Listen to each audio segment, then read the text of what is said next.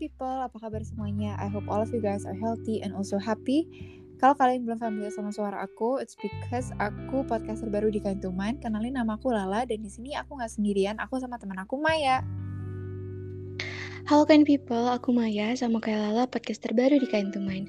I hope you guys enjoy our voice and start now and in the next podcast. Di podcast pertama ini kita bakal ngapain nih, Nah, di podcast pertama ini kita bakal ngebahas tentang how stepping out from our comfort zone bisa help us to grow and to overcome our fears.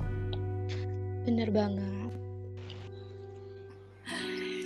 Um, Oke, okay, uh, kalau kamu sendiri nih, Mai, kamu tuh orangnya dulu orang yang kayak gimana sih sebelum kamu jadi yang kayak sekarang ya?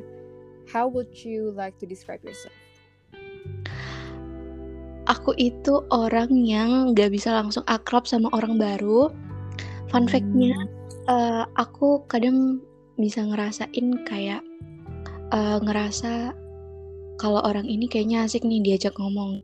Hmm. Kalau aku ngerasain itu aku bisa kayak start conversation, tapi kalau dari my feeling gak ada ngerasain itu, aku pasti kayak um, udah banyak banget kejadian first impressionnya orang ke aku tuh ngiranya aku awkward people karena aku yang dulu bener-bener selalu diam, hmm. ya nampak hmm. baru, hmm. kayak just pretending to be busy playing cell phone padahal cuma bolak-balik scroll WhatsApp, Instagram, thing. kamu sempat juga gak kayak so sibuk aja gitu.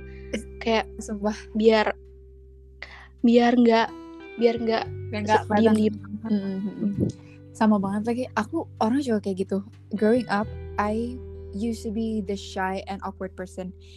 Sebenarnya sampai sekarang cuman dulu tuh parah banget. Yang kayak misalnya aku mau nanya nih ke teman aku aku nyampe kayak nanya tuh sambil pegang hidung gitu loh Mai. Karena aku bener-bener rep malu. Aku malu banget kayak aduh aku bahkan nggak tahu mau ngapain. Kayak bahkan sama tangan pun aku nggak tahu tangan aku harus diapain buat ngomong sama orang gitu. Terus dulu tuh aku sama juga kayak kamu aku nggak bisa yang kayak start conversation kecuali kalau aku ngerasa comfortable di environment yang aku lagi. Ada misalnya kayak aku lagi ada di situasi misalnya ini aku anak baru tapi di situasi itu aku ngerasa comfortable karena misalnya teman-temannya tuh kelihatannya baik atau nggak mereka yang kayak nggak intimidating itu aku bisa start a conversation. Tapi kalau aku udah dari diri aku aja udah nggak nyaman aku bakal diem. Dan aku bukan tipe yang memaksakan gitu loh. Jadi kayak kalau aku diem aku bener-bener kayak di mati kutu gitu loh Mai. Bener-bener bener banget. Sama-sama jadi kayak to think of how shy and awkward I was terus tiba-tiba sekarang aku jadi suka public speaking dan jadi suka ngomong tuh kayak aku gak nyangka juga sih. Kamu gitu gak sih? Itu balik lagi kayak apa yang bakal kita bahas hari ini lah go out from comfort zone. Iya. Bener nggak? Iya bener. Bener karena from our comfort zone sorry. Kamu dulu kamu dulu yeah. kamu aja. Karena?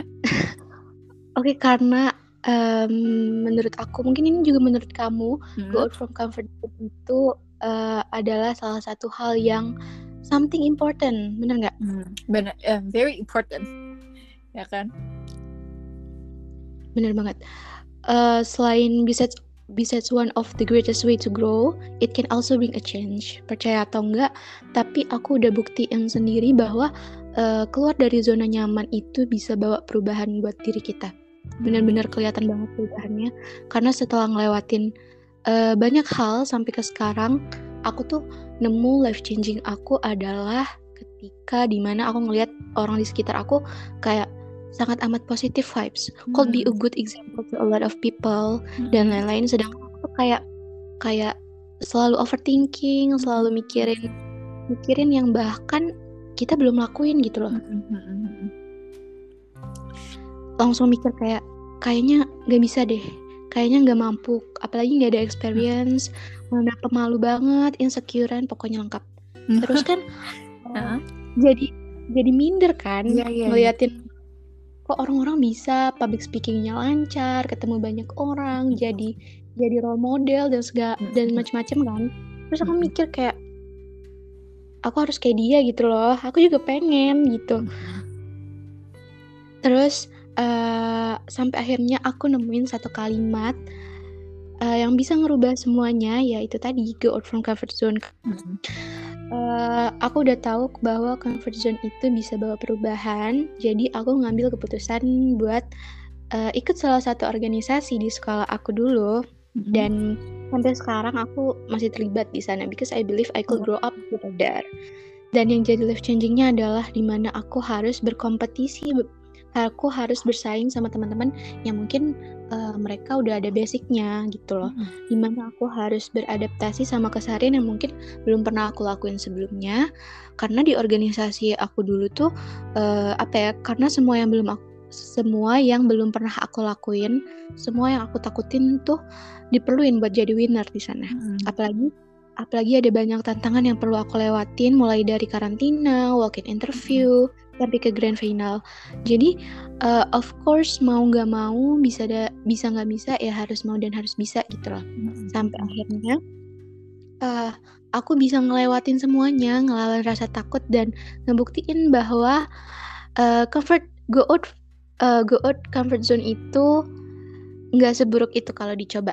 If it ain't change, it ain't gonna change, right? kalau kamu sendiri Nila kita lagi ngomongin life changing life changingnya kamu apa nih kira-kira?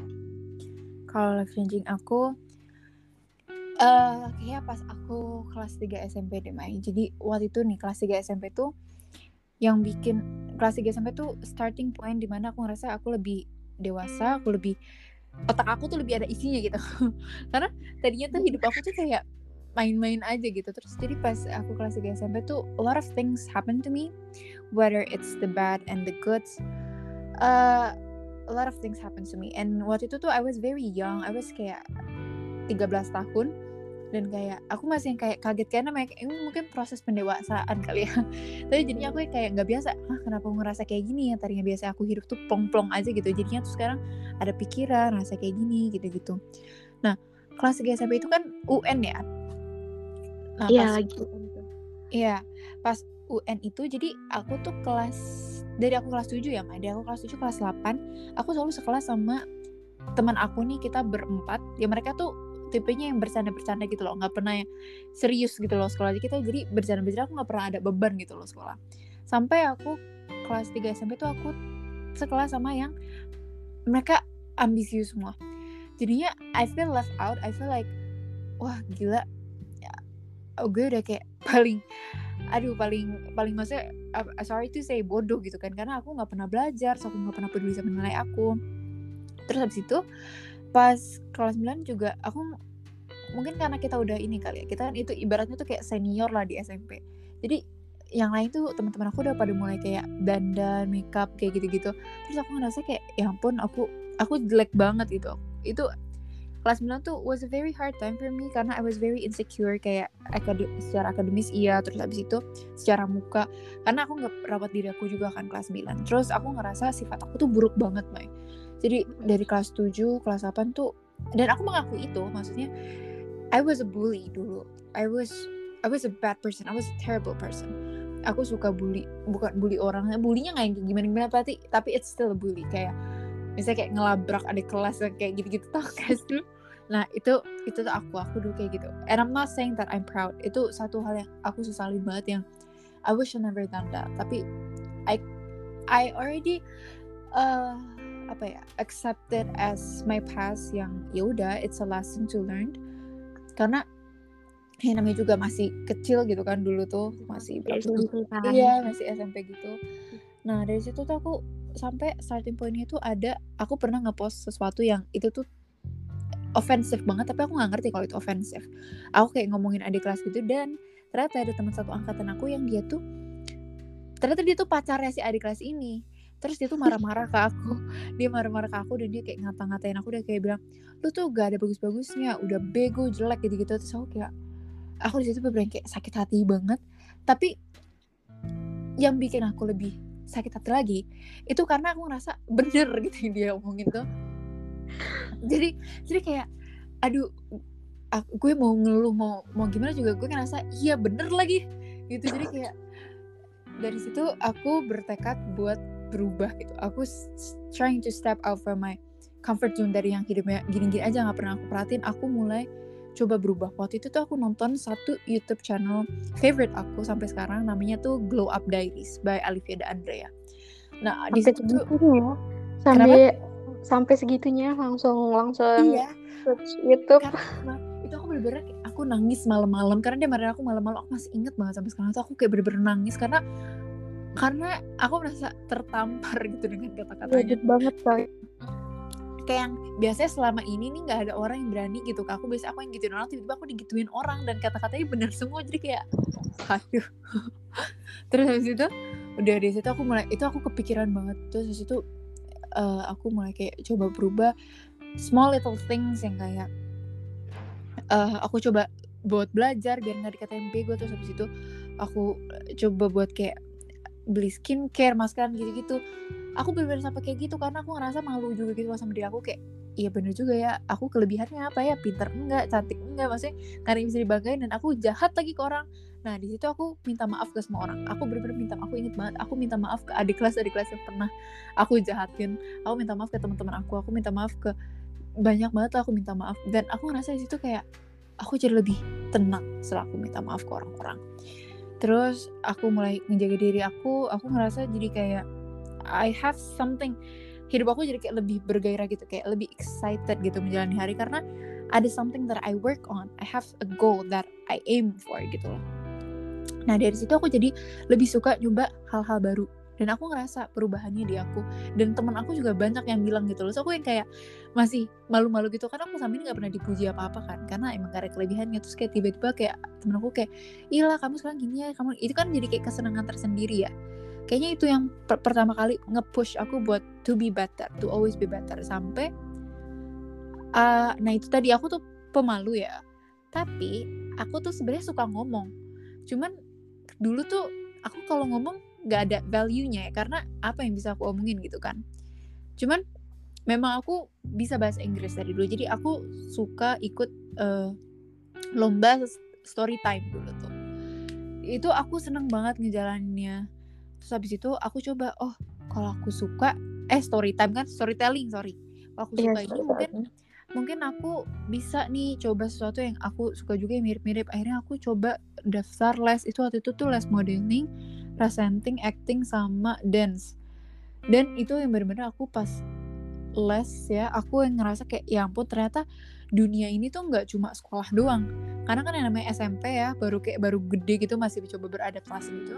Aku mikir kayak dunia tuh SMP doang. Dan kayak SMP di SMP aku semua orang tuh judgy banget. Semua orang tuh judgmental banget yang kayak jadi kita nggak bisa mengekspres diri aku- diri kita sendiri gitu loh. Dulu tuh aku mau ngepost foto aduh jangan kan ngepost foto deh Mai. Kayak ngepost SG muka sendiri aja tuh itu di- dicoret-coret coret-coret. Karena kayak beneran takut banget setakut itu Sama-sama banget. Kayak iya kan? bakal bakal ngapain bakal gimana ya orang-orang ngelihat SG aku Iya, bakal itu kan ngerasa-ngerasa kayak gitu. Iya bener. Apalagi pas SMP tuh SMP tuh ya ampun Aku bener-bener gak berani banget. Aku tuh insecure banget tentang banyak hal lah Pokoknya pas kelas 9 tuh. Dan tapi secara nggak langsung jadinya aku juga jadi orang yang judgmental juga gitu loh Mai. Karena karena aku ada di environment yang seperti itu Secara nggak langsung aku jadi orang yang seperti itu. Iya, karena lingkungan sekitar kan. Iya heeh, benar Nah ya udah tuh akhirnya pas aku les Aku ngeliat ini kok orang-orang pada pede banget. Maksudnya yang yang menurut aku oke yang menurut aku nggak oke sama sekali itu dia pede semua. Jadi aku kayak eh aku juga harus pede. Kayak hidup tuh nggak cuma kita di SMP dan takut nanti kita dipikir apa sama teman kita. Enggak it's so much more than that. We have so much more to work on. Dan dari yang aku rasain dari working on myself dan aku ngerasa impactnya tuh ada. Terus itu aku les jadi makin kayak itu aku makin ngerasa kayak jadi a very better version of myself. Dan di situ aku seneng banget sih. Sampai akhirnya aku terus-terusan work on myself work on myself dan itu ke bawah nyampe SMA nyampe SMA terus nyampe sekarang nyampe SMA tapi tuh jadinya ya Mai karena aku kebiasaan kayak gitu aku jadi lama-lama it's a apa ya it's a good thing. Working on ourselves is a good thing ya. Tapi it also can be bad karena aku jadi ngerasa nggak pernah satisfy. Aku ngerasa kayak ah aku bisa lebih bisa lebih bisa lebih. Jadinya banyak juga kayak negative thoughts yang ada di otak aku tentang diri aku juga gitu loh. Make sense gak sih? Make sense sih, masa enggak? Kita kamu eh, sebenarnya omongan orang tuh sangat amat mempengaruhi ya. Kayak, apalagi kamu yang dari tapi sebenarnya ada ada ada apa ya? Ada bagusnya juga uh, pacarnya teman kamu bilangin kamu kayak gitu jadinya kamu bisa uh, jadi jadi lebih baik gitu loh iya, iya. kayak uh, aku aku mikirnya kayaknya semua mungkin mungkin uh, yang kita tahu dulu tuh semua kata-kata kalimat-kalimat dari orang tuh kita nerimanya negatif gitu loh mm-hmm. padahal uh, kalau kita pikir-pikir lagi terus kalau kita apa ya kalau kita uh, mendengarkannya dari dari sisi yang positif mungkin itu bisa ngebuat kita lebih better gitu dari dari sebelumnya gitu loh. Bener. Dan kamu tau gak sih Ma, itu kan aku marahan ya sama dia. Dan kita baru baikan lagi tuh pas lulus SMA. Ya bener banget, lama banget baikannya. Iya lama banget. Menurut aku tuh, oh kayak coba buat berubah tuh juga one of the way one of the form of stepping out from our comfort zone. Karena buat nge-accept kita tuh salah dan buat nge-accept kayak oh kita tuh kurang ini itu tuh susah juga. Kayak kamu juga suka denial gitu gak sih? Kayak malu gitu loh acceptnya tuh. Malu buat accept kekurangan kamu. Iya malu malu kayak uh, apa ya? Apalagi kan kalau misalkan uh, kita ada di lingkungan yang di mana semuanya pada pada apa ya pada pada bagus buat jadi contoh mm -hmm. gitu terus kita kayak uh, aku kayak kurang pede gitu loh masuk di lingkungan kayak gini tapi mm -hmm. tapi kan uh, itu bisa jadi motivasi mm -hmm. buat kita uh, jadi mikir kayak orang itu bisa kenapa kita nggak bisa gitu loh mm -hmm. Mm -hmm, bener jadi menurut aku kayak buat bisa having the will to stepping out from our, from your comfort zone dan ngelakuin apa yang kamu pengen lakuin itu pen, punya role model tuh penting banget. Iya gak sih? Bener-bener. Jadi kita kayak punya acuan gitu loh. Bener ingin gitu kan. Karena kayak buat apa ya berusaha buat cari tahu sendiri tentang kayak trying to figure out everything tuh is very tiring. And itu bisa draining us banget gitu loh. Jadi kalau kamu ngerasa kayak kamu capek and nggak ngerasa you feel apa ya maksudnya ngerasa capek buat upgrade diri kamu itu tuh menurut aku wajar banget. Karena emang capek trying to figure out everything terus kayak kamu salah terus habis kamu ngerasa you fail terus nanti diulang lagi itu tuh emang capek. Jadi tips dari aku one of the tips dari aku buat stepping out from your comfort zone is find a good role model. Kalau kamu sendiri role model kamu siapa Mai? kalau aku role bingung sih role model aku yang bener-bener aku jadiin acuan tuh hmm. uh, sebenarnya banyak kayak aku tuh bener-bener bisa jadi speaker atau enggak sih lah mm -hmm.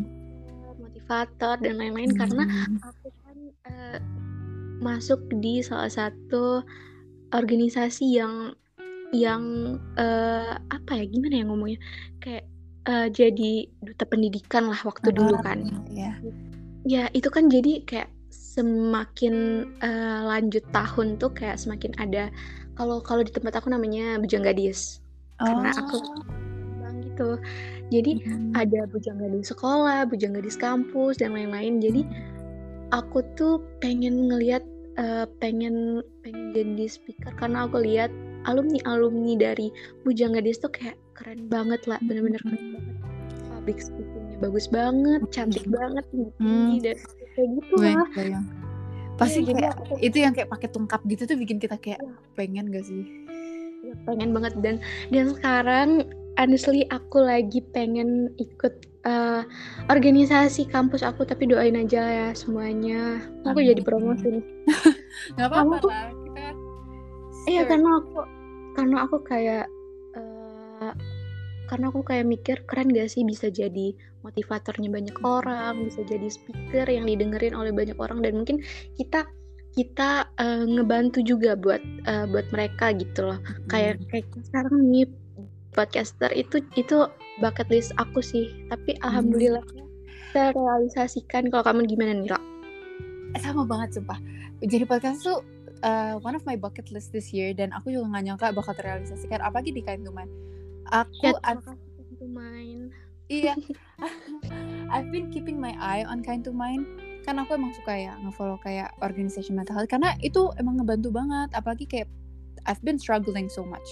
I've been struggling uh, growing up. Maksudnya kayak selama aku menjadi remaja ini loh kayak apa sih?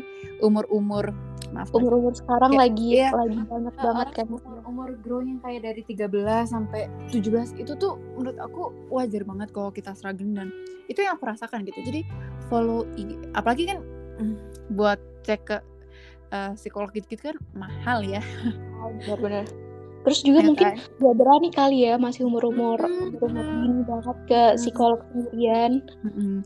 Terus kayak maksudnya aku tahu kita nggak bisa diagnose tapi pun aku bilang diri aku baik-baik aja tuh juga it doesn't seems right to me. I feel like I acknowledge that I do need help. Tapi aku nggak yang kayak ngebilang diri aku oh aku tuh ini aku tuh ini karena kalau dari sugesti kayak gitu juga ya nggak baik. Cuman menurut aku nggak apa-apa kalau kamu ngerasa you're not okay, it's okay. Gak usah ter nggak ke-trigger sama orang kayak gak usah self diagnose nggak cuman menurutku kalau emang kamu ngerasa you need help coba kayak dengar podcast terus itu lihat Instagram mental health kayak tuman gitu-gitu itu tuh one of a form of self care gitu loh self care and self love jadi menurutku you don't have to feel ashamed of it ya gak sih?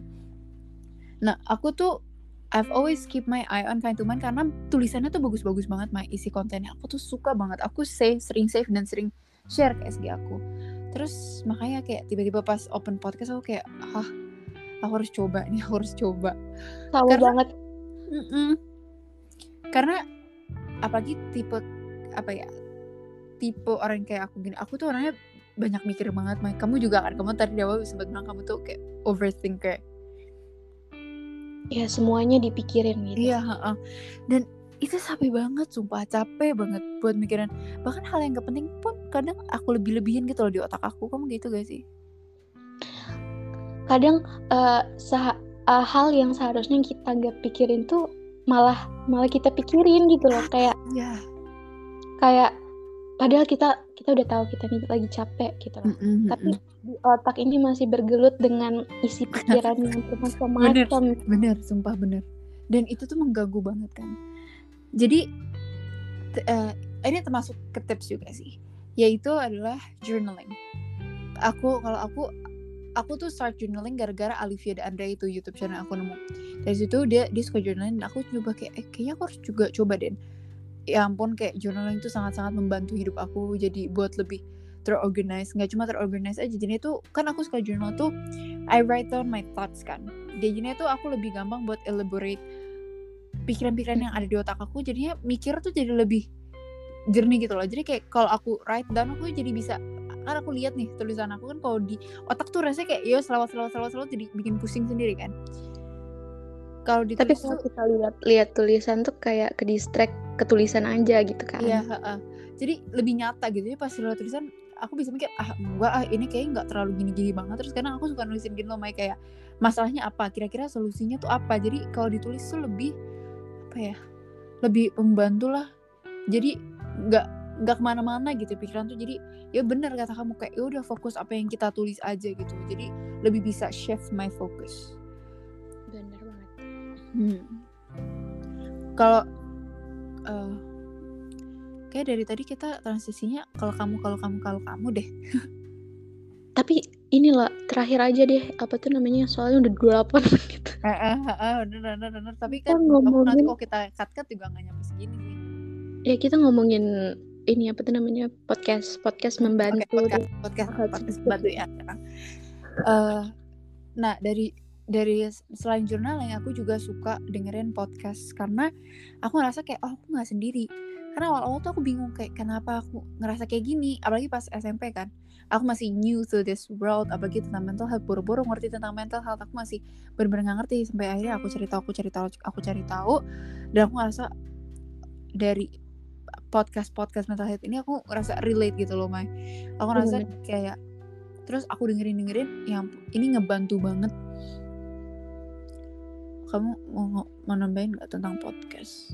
Oh oke bentar kamu tanyain aku senang denger podcast atau enggak? Iya ya kayak eh, kamu kan jadi podcaster sekarang itu pasti karena awalnya kamu suka dengerin podcast nggak sih? Atau apa? Bener banget. Karena aku Hmm. jadi podcaster nih uh, syukurnya banget ada kain to mind dengerin kamu kalau kamu nanya aku sering dengerin podcast atau enggak jawabannya banget. Aku suka banget dengerin podcast. Aku mau cerita sedikit deh. Awal mula aku tahu podcast itu setelah grand final organisasi aku kemarin.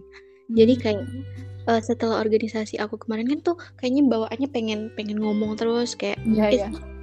it's nice to tell too much. Sampai akhirnya aku ketemu salah satu video podcast dan mulai dari dari situ aku langsung cari tahu tuh podcast dan aku dengerin. Ternyata dengerin podcast itu setenang uh, setenang itu gitu loh dengerin cerita kita tuh relate. Bahkan ada solusinya juga di sana. Itu sih yang ngebuat aku uh, jadi kayak I wanna be a podcaster. Dan hmm. syukurnya ini bisa terrealisasikan di Kind to Mind. By the way podcast yang pertama kali aku dengar waktu itu adalah uh, biasalah kayak kayak uh, mungkin cewek-cewek yang baru teenager dengernya kalau nggak romance ya galau-galau gitu. Uh, tapi iya, iya. tapi akhir-akhir ini aku lagi sering banget denger podcast yang ngebahas tentang mental health karena hmm. karena kayak yang kita tahu sekarang isu-isu tentang mental health tuh bener-bener lagi kacau banget kan. Hmm. Kamu bener gak sih kayak berita-berita tentang mental health sampai kayak uh, apa ya kayak orang-orang tuh seumuran-umuran kita tuh kayak lebih memilih hal yang menyeramkan gitu loh. Hmm, karena iya, mental health gitu. Hmm. karena karena mental health itu benar-benar penting banget. Kalau diabaikan tuh kayak fatal dan udah banyak banget contohnya. Itu tuh bener-bener serem banget. I hope you are no one of them guys menurut kamu. Yeah. dari dari adanya podcast yang ngebahas tentang mental health ini gimana nih kira-kira? Very helpful ya. That's why I always think that having a friend, having a friend, nggak harus banyak lah, pokoknya satu aja. Having a friend yang bisa ngertiin kita, yang tahu cerita kita itu tuh penting banget. Karena kita jadi ngerasa we have a safe place. Dan kita ngerasa ada orang yang peduli karena sometimes our inner demons suka mikir kayak yang peduli sama kamu gini gini gini gini. Tapi when you have a friend yang kamu bisa cerita, itu tuh you will feel better you will saat kamu lagi kamu bisa kayak ah kamu bisa nih cerita ke orang itu. No matter how kamu rasanya tuh pengen hilang gitu dari muka bumi ini tapi pasti ada aja dorongan buat aku harus cerita ke teman aku. Dan makanya it's what podcast do for me ya. Itu bisa kan maksudku nggak semua orang ya gampang punya teman yang seperti itu tuh jarang gitu. Jadi kalau kamu punya teman yang kayak gitu udah you have to be very grateful. So podcast tuh posisi juga bisa menjadi that friend. Podcast is that great that itu bisa menjadi teman yang seperti itu. Yang kayak dia bisa menurut aku podcast tuh oh, menurut aku dari podcast itu dia bisa uh, dari podcast dari podcast itu kan dia juga cerita tentang masalahnya jadi kita ngerasa nggak sendiri terus kita jadi dikasih advice ya kan dan apalagi itu tuh sorry nih aku motong nih ya. ya. Apalagi kan podcast-podcast itu kayak bisa bisa uh, send email ceritain tentang diri kita. Iya benar. Uh. Nanti nanti mereka tuh uh, bawain podcastnya tentang diri kita jadi kita kayak ada ngerasain ada temen curhat terus terus juga endingnya juga bakal dikasih solusi kan jadi yeah. podcast itu sangat amat membantu banget benar and no matter how hard kayak life gets and no matter how many hard times yang aku pernah laluin even though it's hard ya. Maksudnya it's even though it's very draining me mentally tapi I'm always grateful for what happened to me. Karena aku ngerasa kalau nggak gitu aku nggak akan jadi aware tentang mental health dan aku nggak akan jadi punya interest in it. I'm I'm actually very happy that aku punya interest and I'm very keen on mental health gitu loh Mai. Karena that's one of the way buat kita peduli itu mungkin salah satunya ya kita harus ngerasain juga ya sih bener banget hmm. uh, dengan jadi dengan semua uh, mental health yang pernah aku alami dengan dengan uh. dengan semua mental health yang pernah kamu alamin itu udah keren banget bisa bisa sampai ke titik yang sekarang karena kita nggak bakal tahu kalau nggak dicoba kan. Honestly, benar-benar. Aku sendiri punya beberapa problem dan dari itu aku ngerasa kalau mental health aku lagi down banget, bingung mau ngapain, harus apa ya kira-kira selain di otak nih uh, mikirnya cuman negatif nyerah aja gitu loh but Hmm. after the podcast started talking about mental health uh, aku ngerasa kalau uh, this way very helpful to me I don't feel alone walaupun aku di dunia nyata lagi sendirian ya Mm-mm. tapi setelah denger podcast aku ngerasa bahwa yang kayak gini tuh cuma bukan aku doang aku jadi ngerasa nggak sendirian Eh, apa ya kayak yang lebih trouble dari aku juga ada gitu loh terus Mm-mm. kenapa aku harus selarut ini gitu loh Mm-mm. Eh, Oke, dari semua yang aku dan Lala alamin, mungkin ada tips buat kamu yang masih takut buat ngelakuin sesuatu hal yang baru. tips dari aku of course to always shoot your shot I I know sometimes itu akan menakutkan buat coba hal yang baru karena itu uncomfortable. And if it's uncomfortable you're you're not uh, it's and it's uncomfortable because it's new. Jadi you're not familiar with it. Tapi trust me kamu gak akan pernah tahu ke mana satu step yang kamu takut untuk lakuin itu bisa bisa nggak bawa kamu sampai sejauh apa. Jadi jauh uh, while you were young, while we were young, menurutku try as much as you want. This life is limitless. Jangan ngerasa kayak nanti what if nanti gini-gini what if no. Please cut that what ifs. Karena menurutku it doesn't have to be perfect. Yang penting just start and something uh, while you were doing something new emang it doesn't meant to be perfect. Jadi if you're making mistakes it's okay. You learn from it. And even if you're trying to do something new tapi you failed it's okay. Failure means you step forward. Itu yang selalu aku tekenin.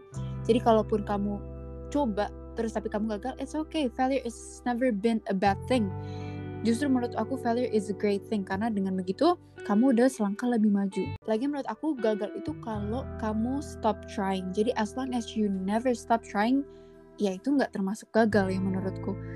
Also what I really I, also I have this one line yang that I really like dari dulu yang always keep me going. Kalau misalnya aku lagi kayak pengen nyerah atau nggak kayak aku aduh nggak usah deh aku nggak aku kayak nggak nggak mau coba.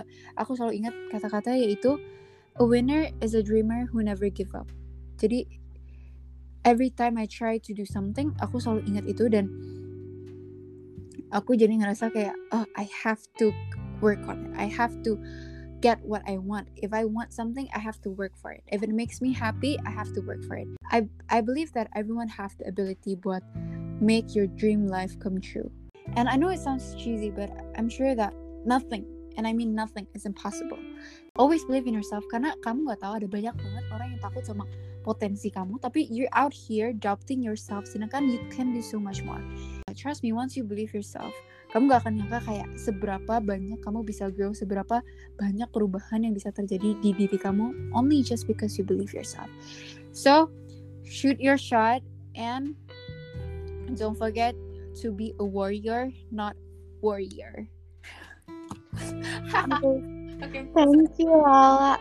Sa uh, tips yang sangat amat bisa dicoba buat kalian-kalian. Oke, okay, the last part buat kamu yang lagi dengerin dan mungkin sama dengan apa yang pernah kita alamin. Don't worry for that because kamu harus percaya diri kamu sendiri karena yang bisa ubah diri kamu ya cuma kamu dan juga kami siap dengan serta kasih solusi buat kamu di podcast Kind to Mind. Thank you and see you in another podcast, kind people. Bye. Bye bye. I hope everyone is having a great day.